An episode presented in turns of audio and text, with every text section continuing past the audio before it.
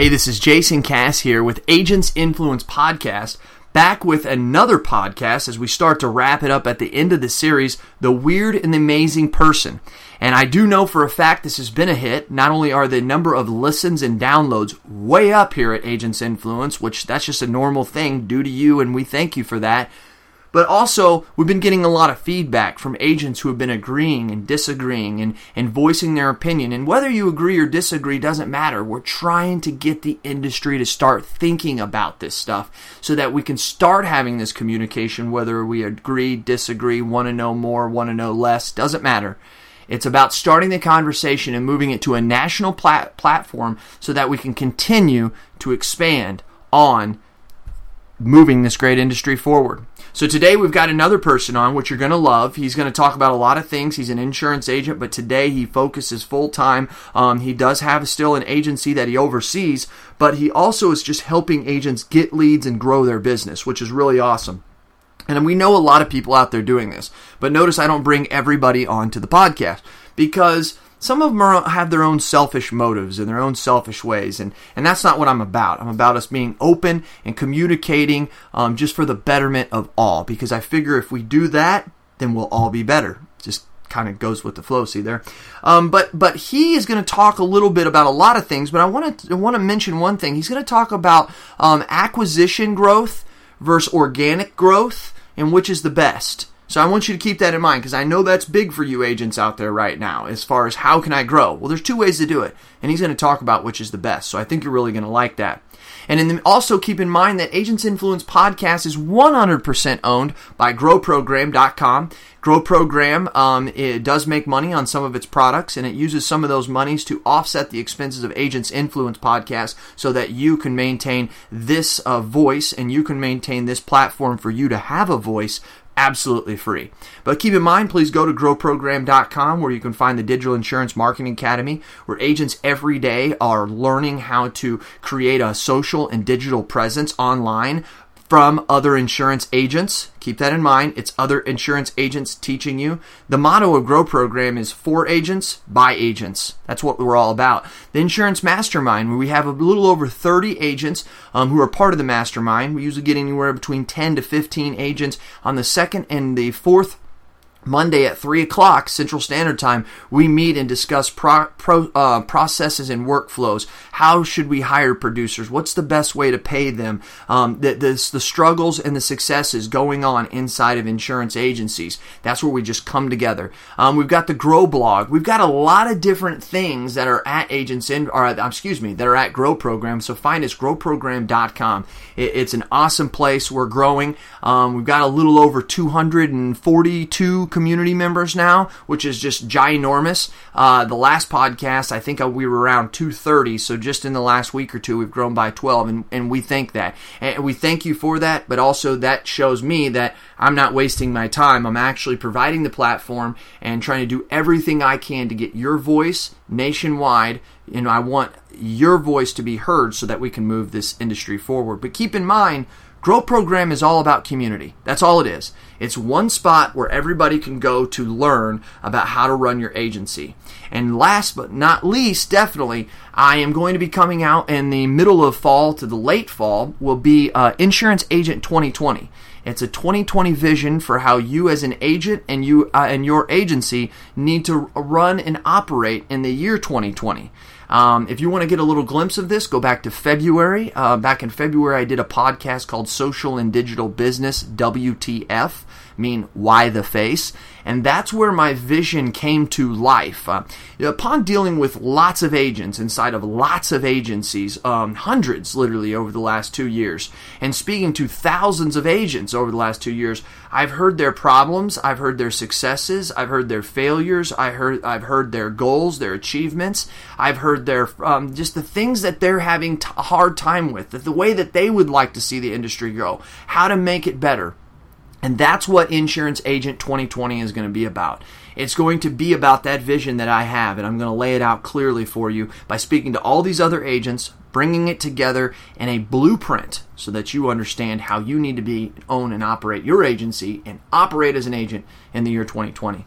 So now let's get on with our podcast and this guy I think you're going to like him And I think he's going to really, really help you when it comes to you looking at things through growth, whether it's organic or through acquisition.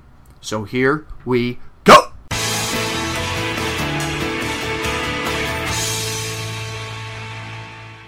Hey, here we go. This is Jason Cass, Agents Influence Podcast, and here we go with another exciting person today. Ron is, um, he's got an interesting story, and it's just not his last name. Um, and so I wanna I wanna just kind of talk to you. I want to introduce you to uh, Ron and let's let him get out there. And then, as always, you guys send me your emails, leave comments on the website or however you want to, um, just to see if there's any way that uh, we can create this some discussion and dialogue about the things that Ron's to say because he's kind of like me, guys, in the fact that he will. Uh, tiptoe on the border of, uh, as one of my uh, listeners told me, the border of insanity. Because, you know, sometimes in order to get things to move and to get things to change, we've got to kind of move other people and move their cheese and get them seeing things in a new light. So sometimes we got to say it from a different perspective or a different point of view. I like when he talks about his growth um, and how you can do it through acquisition or organically. There's a lot of great things that we talk about here, but this was uh, one part that I really, really loved myself. So I won't keep on going on long, but uh, I'd like to do, introduce everybody to Ron Story. Ron, if you'd like to say hello. Hello, everybody. Um, yeah, everything Jason just said. That, that's right. that's right. Yeah. So as you can see, he's he's full of life and uh, full of go.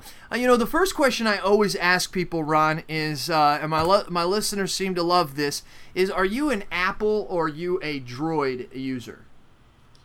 Oh, I only use Apple stuff. Um, Apple stuff. Okay. Uh, I have a MacBook that I'm using now. I use an iPhone. I made the mistake of buying a Samsung Galaxy Tab tablet that you know, I should probably just mail to somebody for free because I never use it. Um, it doesn't work with any of my Apple stuff, so it's a waste of time. I wasted 300 bucks on that thing. But um, yeah. Let me ask you this: uh, What's uh, an app that you've found lately, uh, that you've downloaded lately or recently, that you think other people would find uh, amusement with, that you found amusement with? Are we talking about like insurance or business related, or just anything, overall? any any kind of app? Oh, here's a, here's a great app that everybody would enjoy just to see how goofy this stuff is and how technology has changed uh, socializing in America. The Tinder app, T I N D E R. Download that, and you'll have an interesting time with that. Um, but you know, for those who want to be a little bit more safe, you can probably download the Facebook app or something. But you want to have some fun, download the Tinder app. It's yes, and, and and we won't go on and on, but yes, I'm familiar with the Tinder app. And you know what was amazing, Ron? And uh, they David Letterman had some uh, supermodel on or something last week, and and she started talking about the Tinder app, and he had no idea what it was. And so um, she explained to Dave what it was, and then so Dave kind of looked at her and he said, "Are you using the Tinder app?" And she was like actually i do. And he was like wow are you kidding me? And so it was really amazing. But was even ama- more amazing is she described a couple of her first dates and how she had found these people on tinder and how they had connected afterwards which if you don't know what the app is it's kind of hard for you to understand this but understand it's a way for uh, people uh, to connect with one another.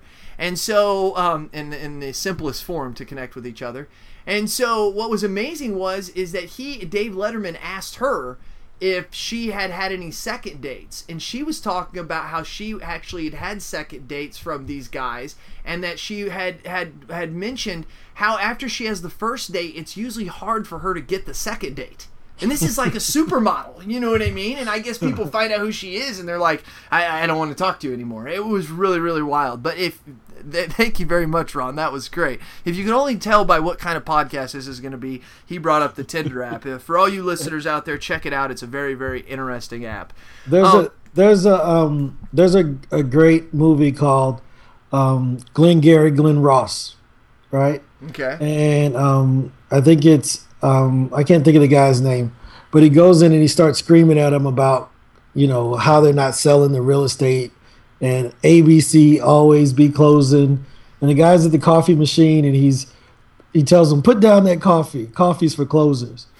Um, yeah, don't pick up the Tinder app because Tinder's for closers. It, it would be a waste of time if you you'll totally hate it. Okay.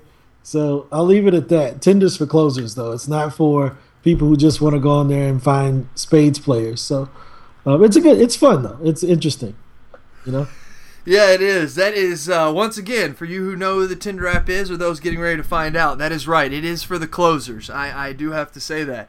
Um, okay, back back that that was great, Ron. That was uh, I wasn't expecting that. So, Ron, tell tell the listeners a little bit about you and uh, tell them about you know I mean I don't know started high school and come to now, started your college and come to now, whatever. Yeah, Just tell them how you, you got where you are. Well, I mean, I'm born and raised in East St. Louis. I still live there now. I still own some property there. Um, I'm not ashamed of being from East St. Louis. Nobody ever believes me when I tell them that I'm from East St. Louis. So most of the time, I introduce myself as being from Ireland. Um, but born and raised in East St. Louis.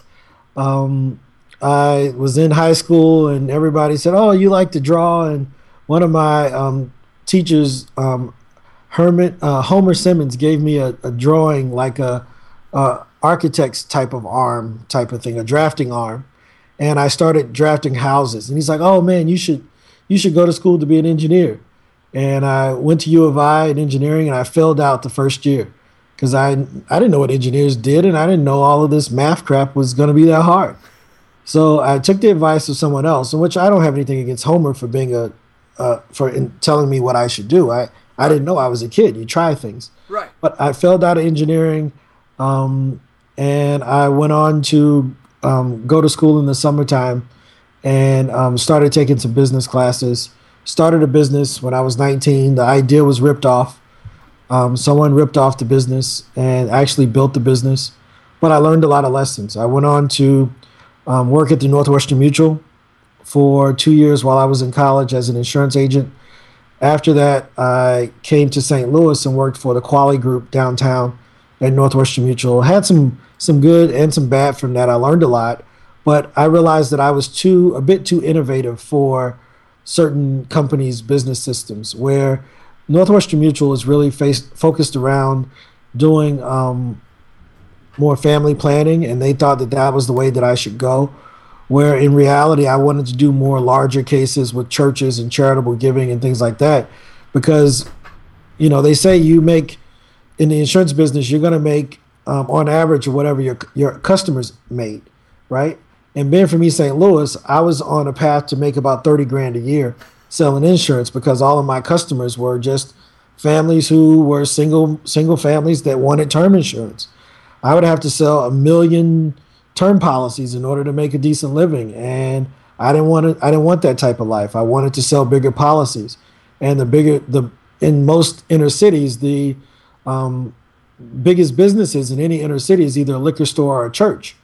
And a lot of the um, people from Asia own the liquor stores, and they're not trying to deal with me. But all the pastors would talk to me because they were African American men, just like I was. They just happened to run the religious business instead of the liquor store. So I was able to talk to them about, um, you know, funding their retirement plans and using some high level life insurance in order to pay the church back when they passed away. So the church kind of looked at it as an investment uh, we used to call it CHOLI, charitable owned life insurance, is what we were doing. Northwestern Mutual was like, ah, we don't want you doing that, you know. And I'm like, okay, I'll go somewhere else. And um, I started looking around, and um, eventually I made my way out to Virginia Beach, Virginia, where I was running eight Allstate agencies, um, doing all the financial advising for those eight agencies. And um, we created a simple system that um, where we were doing pretty well. Um, and the guy from the marketing department at Allstate called me and said, "Hey, we see you're turning in a certain number of policies from these low-income families. How are you doing it?" And um, I went up to Chicago. I showed them what we were doing. They paid me a small sum of money for the research I had done in order to turn that system into. If you Google it, you'll see the personal security builder. That was my stuff. Um, they modified it, but you can Google it. I mean, I'm the guy who created the personal security builder for Allstate back in 2005. What was that um, called again? Personal Security Builder. Okay. If you Google it, it comes up as a PowerPoint presentation now. I don't even know if they still use them in the agency, but it was a part of a system called the Transfer of Influence. And, um, you know, part of that was my stuff that I was using in Virginia Beach. Um, I was on a path to do pretty well. And I said, you know what? The um, um, the commission requirements are the premium requirements to get the maximum contract from Allstate as a financial specialist was three times higher than what it is for an agent. So I said, well, why am I being a financial specialist? Why don't I just get an agency and then I don't have to make, you know, I don't have to produce three times the amount to get the same commissions. Right. And Allstate basically said, hey, you, you could do that, but we won't let you do it in this area because you'll be competing with the agencies that you were just working with. So we actually would, will require you to leave the state. You can do it in another state, but we wouldn't give you an agency. We wouldn't let you own an agency outright on the property and casualty side um, if you um, are going to do that. You know, go and own an agency instead of just be the financial specialist guy. Um, so I came back to St. Louis and um, didn't get right into insurance right away. Actually, I came back to St. Louis and I started a concert promotion business. A concert? You said Yep. concert? So we were promoting concerts, and I, I mean, it was interesting stuff, man. I mean, I got to meet some great people. Um, one of the one of my mentors today, um, he produces at one point he was producing two thousand shows a year, um, and he still does some of the biggest names. I won't mention his name because he likes to stay behind the scenes, but most of the people that you see out front, he's probably behind the scenes promoting those concerts. Um, I also ended up doing some partnership work with the um, the the head of sponsorship for the Elvis estate. How cool is that? So everything you saw Elvis Presley on, this guy um, by the name of Mike, um, he was responsible for all those Elvis Shasta sodas and the Reese's peanut butter cups. Anything that had Elvis on it, he probably closed that deal. Um, Wow. So we did that, and then I became the district manager for Farmers Insurance over Illinois and Iowa, and I, you know, drove seventy six thousand miles a year to visit agencies in Des Moines, Iowa, all the way down to Metropolis, Illinois. So um, I know the insurance business pretty well. Um, I still teach the licensing class up in Belleville. So if you ever come and get a life and health license, uh, Educational Concepts in Belleville, I, I teach that class every two weeks or so. But I'm not, even though I own an agency, I'm not active in an agency at this point. Um, I don't do a lot of selling. Um, I have an agency so that I can get paid off of what my agents sell. But other than that, I'm not out prospecting for clients or anything. So then, what are you doing? What would you declare your full time job gig? What do you do on a daily basis? Let's put it that way. Full time on a daily basis today, we create software. Um, I own a software company called Lead Warmer, where we help insurance agents and other business owners to uh, follow up with their leads. So um, we know that only 3% of leads close on the first contact, but 91% of sales are closed after five contacts. So that's simple math. If you think about it, you say, hey, if only 3% of people are going to buy the first time, why not just keep in contact with them? And um, 48% of people only make two phone calls. They give up after the second phone call. Like, I can almost promise you that actually the stats wrong. 48% of people only call once, and over 90% of people are done after the second phone call. So, um, you know, we like to help people to take advantage of that. And what we mean is just stay in contact with the people via email, via social media, via text message. We've created some software that um, will allow that to happen. But we also create the content for you. So you're not required to write any emails or think of anything clever to say. Um, we write compliance approved messages that can go out to your customers and um, keep you top of mind so that when that auto renewal comes up, they think about you. Or, you know, maybe you mention life insurance today and they have a kid that's on the way in six months. They'll think about you when the kid's born. Um, that's our job. We're kind of like the um, the wingman for the insurance agent. You know, um, we'll we'll I keep like in that. I've touch. heard you say that before, Ron. And so, if anybody's familiar, obviously you probably are if you're listening to this podcast. Ron and uh, Ron and Story and Jason Cass have two companies that that crisscross lines, um, and and I and I really think that that's really good because what you're hearing from him is is lead warmer, correct? I always want to call it lead burner. I don't know why that is. No, it's lead warmer. We don't want to burn the leads up. yeah, I know. I That's what to say that's that, what though. poor marketers do. Poor marketers burn up their leads.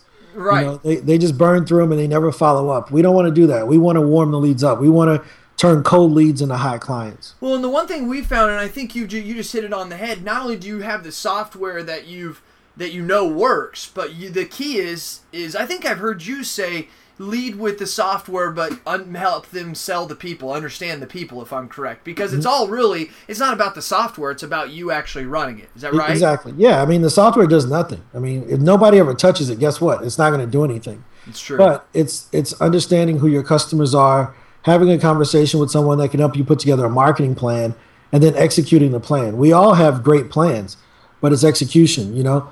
Um, and sometimes it's just getting off of our ass and just starting. Um, you know, we all struggle with it. I have a podcast where I've recorded over, I mean, it's close to 100 episodes now.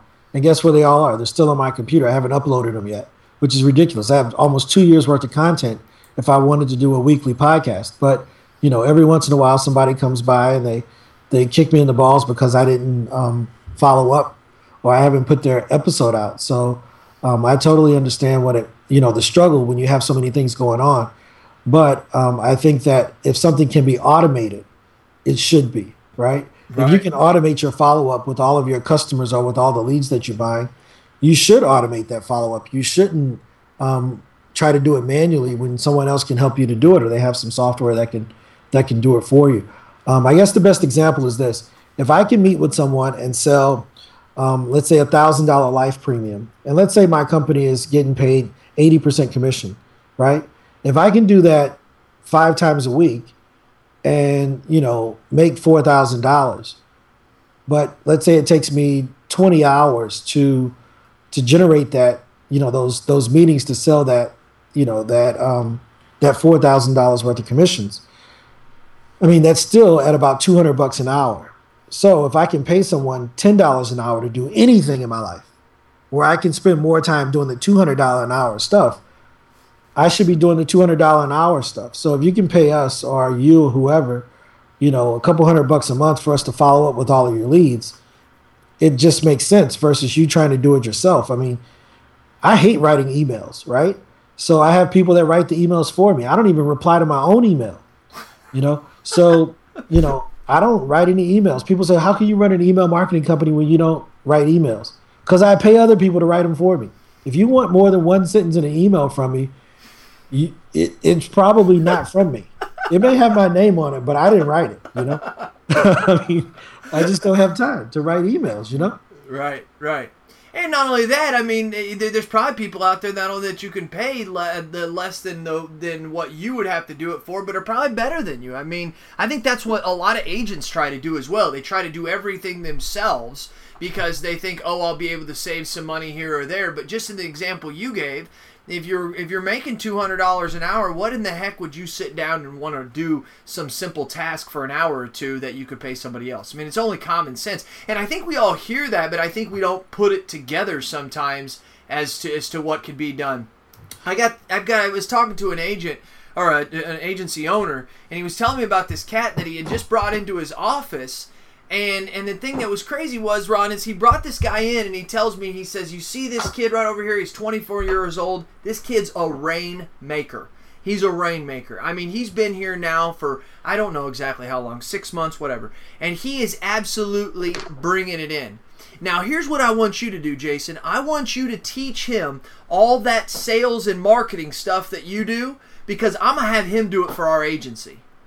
And I'm thinking to myself, why would you do that? If this guy is a rainmaker, and I don't even care if it's just a normal CSR who's sitting behind the desk, you know, I mean, and just doing her job like she's supposed to, why would you have her do that if you could get somebody else to do it and and not have to worry about it? It does. It just it just blows my mind, Ron. And I know you're you're hearing these same type of things. I mean, it just doesn't. I think, and it's okay because I'm an agent and you're an agent. We can make fun of agents and beat each other up because I think it's only getting this word out and making us see how silly this is before we, you know, are going to get it corrected.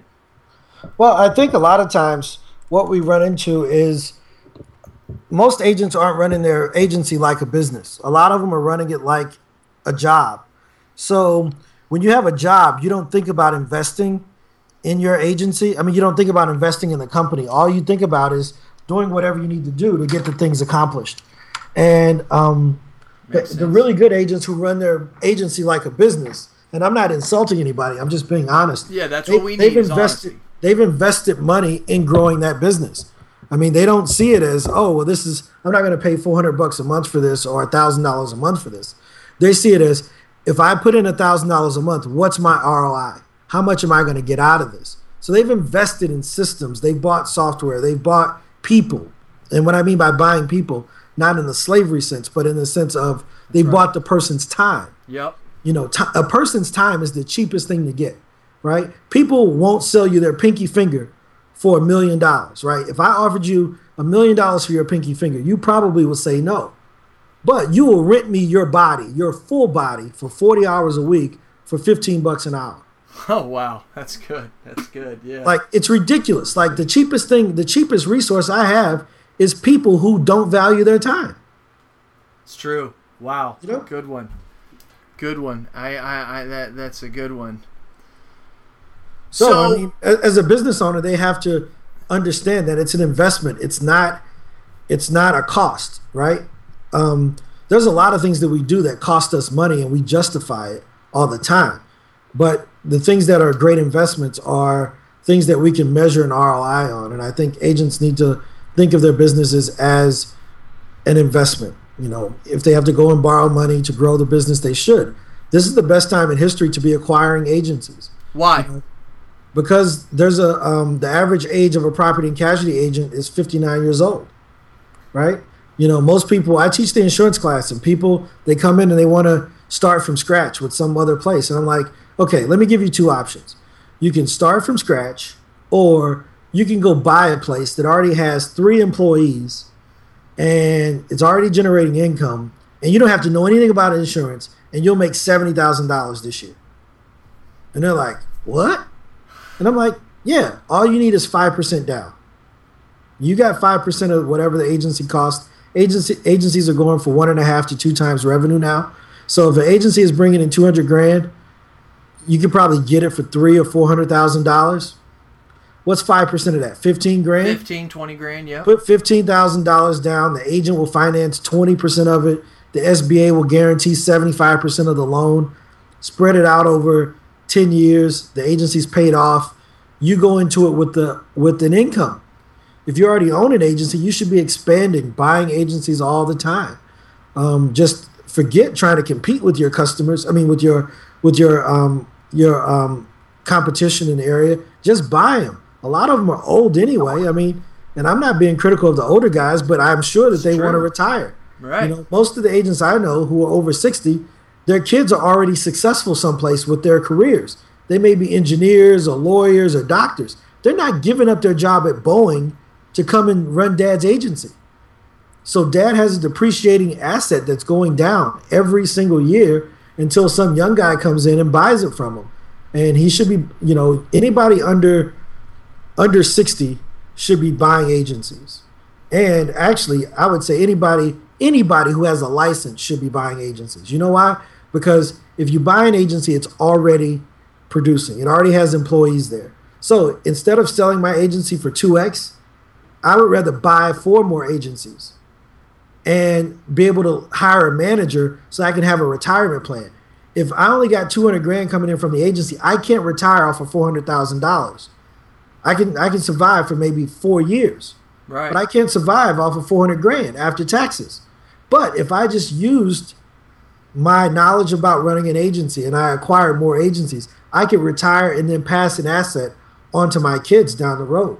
So That's this right. is the best time in history to be buying agencies because the agency force is old and they're looking to get out. But for the innovative older people, they could be acquiring agencies right now that and is using awesome. that as their retirement plan. But we're probably off topic. But I mean, No, we're not. something No, we're not because we because I br- brought you on because the reason why I find you amazing and to agents they would consider you weird is because you are thinking like a business owner. Everything you're talking about, Ron, is a business owner. I mean, you're talking like, "Hey guys, let's methodically think this out." I mean, a guy who wants to sell his agency at two times who's going to make $400,000 just like you said rather than going and buying 3 and creating a retirement. You can't live off 400,000, but you could re- live off those 4. That makes total sense. Um, do you think it's also maybe because um, I mean, with that being so simple, why is why are agents not doing something like that? Why do they Well, not believe in themselves or what? No, they just. I, I just don't think that it's talked about, right? Everybody thinks you have to start from scratch. If you, most agents don't come in as an independent agent. They come in working for someplace else, and then they run away from the plantation, and they go independent, right? But they don't. Most agents started. Most agents who are independent started with another company It's true. where they got their feet wet. it's true. And nobody at those other companies are ever talking about buying agencies. And when you go to a local bank, they don't finance books of businesses at local banks. So there's no way to really get the financing without putting your house up if you go through conventional means. But with this great website called Google, you can find people all over the world that will finance the purchase of an insurance agency using the book of business as collateral. Um, that's how I found out about it. You know, Right. so there are some great people who do this. Um, there's Oak Tree up in Indiana, and there's a girl named Michelle Lash over there who does this. There's another company down in Texas called S- Spring Tree, and Sam Patterson down there. They're both good friends of mine. I mean, this is all that they do is finance agencies. And then they, and, and the the reason why banks don't want to do it though, it usually has to do with the collateral is really not real collateral, right? I mean, Well, it's re- it's well, I mean, cash flow is real collateral. it's real, but you know what I mean. It's not. But they don't. it's- It's not real estate, Right. Banks banks want to see real assets they can liquidate. You don't need a you don't need a real estate license to buy a piece of property at a foreclosure, right? But you need an insurance license to buy a book of business, and that's one of the things that they really don't understand. But there are some innovative bankers out there who understand how this works, and they figured it out. So I mean, and I'm not speaking, you know, because oh well, I'm trying. No, I've gone through the process. I know what it's like. You know, Right. um, so I'm not just saying, "Oh, well, yeah, you can do this." I heard this guy talk about it. No, I've sent in my tax forms. I've gotten approved for loans. I've done it. You know, it's not just wah wah wah wah wah. You know, you hear a bunch of people talking crap, and they've never gone through the process. You know, um, you know, I've, I've I don't just look at the toilet. I've used it. You know, um, so, but I think that one of the other reasons that people um, don't do this is because we as agents we want to we have egos right? And we like to be the smartest person in the room right? Insurance agents um, investment guys lawyers and doctors. All of these professions require the professional to be the smartest person in their particular domain. But i guarantee you if you go into an allstate agency or a state farm agency most of the time they've have they have them set up where the agent who owns the agency isn't doing all the transactions. Right. right? They're not trying to be the smartest person in the room. They're really breeding them to be great business owners. But the independent guys don't don't look at it that way. They still want to have their hand on every customer. Instead of paying someone a little you know a little bit more than normal to just run that whole thing for them. So we got to get you really have to get out of the hot dog stand mentality right you know we kind of run it like the hot dog stands in new york you know? There's one guy he's putting the mustard on every hot dog he's dipping them and he's doing yeah but he could make so much more money if he just bought a bunch of hot dog stands and put people out there. Let his kids play with hot dogs. You don't at 50 you shouldn't be making hot dogs. You should be owning multiple hot dog stands with teenagers selling hot dogs on the corner Very true. Very true. just true. my thoughts so that's, no, no, no. It is that's very another good. Ron Story rant sorry No, about no, no, no. It is, and it's and it's good, and it's the reason why I brought you on. I mean, you and I have talked many times. Every time you come on and you make me think about different things, it's one of the reasons why I don't really have nothing to say right now. I'm thinking about the things that you're saying, and I know that the listeners are as well. But um, Jason, where are you at? Centralia, right? I'm in Centralia. Yeah. I guarantee you there's an old guy who hates his agency, but he can't leave because it's, it's his only source of income. That in Centralia, if you had your accounting office, don't send them the letter yourself because he don't want to hear it from you. Send it. Have your accountant, not a not a CPA, an accounting firm, a KPMG, a RubinBrown, a big reputable accounting fir- accounting firm. Send him a, an anonymous letter saying that we have a client that is interested in purchasing your agency. We we verified the assets, and he would like to make you an offer. If you're interested, give us a call. I guarantee you, if you send that to ten agencies in your city, eight of them will, will call you back and saying, "What what is the offer?" Right? And a lot of them will finance it, no money down. Like I missed the biggest agency purchase of my life, and I can't tell you the city because I don't want to give the guy up, but he had like seven thousand clients, and he's like, "Ron, I'm trying to get out of the business." And I'm like, "Okay, whatever." I was working for farmers at the time, so I really wasn't hip to this whole purchase thing. And he's like, you, "You're interested in buying a property and casualty agency?" I'm like, "Nah, I'm good with my farmer's job for right now. I, I'm learning a lot, so I'll I'll just keep this job." You know, he's like, "I'm telling you, I'll make you a great deal." He sold the agency, right, and took back ninety percent of the loan himself. Wow. He, it didn't even require a bank. The guy just gave him 10% down and he took back 90% of the loan over the next 10 years. Wow. And he stayed working there as the agency owner. He didn't even quit. he became a salaried employee after he sold the agency. Wow. So these deals are out there. And I missed that one. And that was the, the lesson that I learned. Once I missed that deal, I said, you know what? I'm never building anything from scratch ever again. I'm going to buy stuff, you know? Right. So I put in offers for large agencies all across the country. Anybody who's listening, you want to sell your agency, call me. You know, I Hey, how do they get a hold of you, Ron? Ron, how do they get a hold of you as we wrap this up? Oh, you can find me um, on Twitter at at Ron Story Jr. You can email me. Just Google Ron Story Jr. All of my stuff comes up. You want to call me on the phone? Uh, hit me up on an email first because I don't want to put my phone number on the That's on fine. World Wide Web. And But- if you don't even want to put your email out there, people can just find you, Ron Story. no, Jr. they can find me Ron Story Jr. at Gmail, Ron Story Jr. at Hotmail, Ron Story Jr. at Yahoo, Ron Story Jr. at iCloud.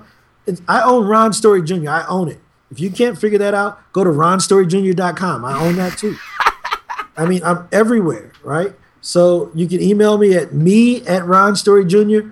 I'm I'm Ron Story Jr. I'm on YouTube everywhere. You can go to Lead Warmer. I'm on. You can go to leadwarmer.com. I'm there. You know. Yeah. Okay. Okay. But yeah, I mean, I don't know what this conversation was about, but it seems as if it turned to a conversation about why people should be buying agencies. But You know, it didn't. It didn't. It, it. What it's about is it's about. You know, you, we can talk about that. That's one of the things, but it's all about seeing it as a business. It's all about seeing it as, hey, I don't own an agency. I own. I own a business. Is what I do. And and I and I just have the theory that agents don't really care so much about running it as a business because their whole mentality is, as long as I keep selling, it doesn't really matter what happens behind me. It doesn't matter what my retention is or what my expenses are because if someone tells me at the end of the month, hey, we need to create more money, I just go make more money. And I think a lot of other businesses think that way. Well, we'll just sell more products. But they also realize that that's a lot harder to do when you're working with a product over multiple audiences and people. I could be wrong, but that just seems like to me that it just it just looks like that the, that's always been an agent's thing is, is Well- I can just go sell more. well, it, it's it's a it's an entrepreneurial thing, and the one thing that I had to learn, and this was some of the best advice that I ever got. You know, it was that um, I didn't want to. I, I should just want to own the trains and let someone else make sure that they run on time. And you think about a company like Apple, right? Apple has a hundred dollars in cash. They could have built their own headphones, right? But they decided, you know what? Why don't we just buy a headphone company that already is out there? Most growth comes from acquisition. It does not come from aggregate growth trying to prove and take something away from someone else. Jason, I don't want to take your customers. You know why? Because that's too hard. It's easier for me to buy them from you, right? True. If I try to compete with you in the growth, the growth systems, or you know, your company, that's too hard because you, we all offer the same things.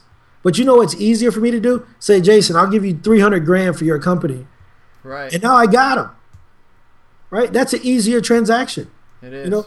So a lot of times in, in the insurance world, we could acquire other agencies a lot better than pooping on them and saying, oh, well, you know, they're not as good as us.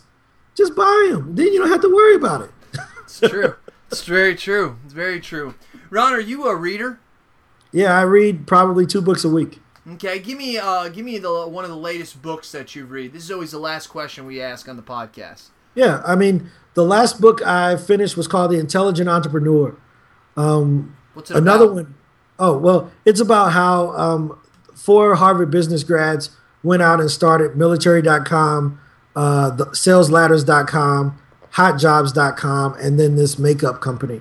Um, it's just interesting about how they how they scaled the business, right? Not just getting a product out there and trying to be the sales guy, but building a team around it, putting a board of advisors, raising millions of dollars, acquiring their competitors.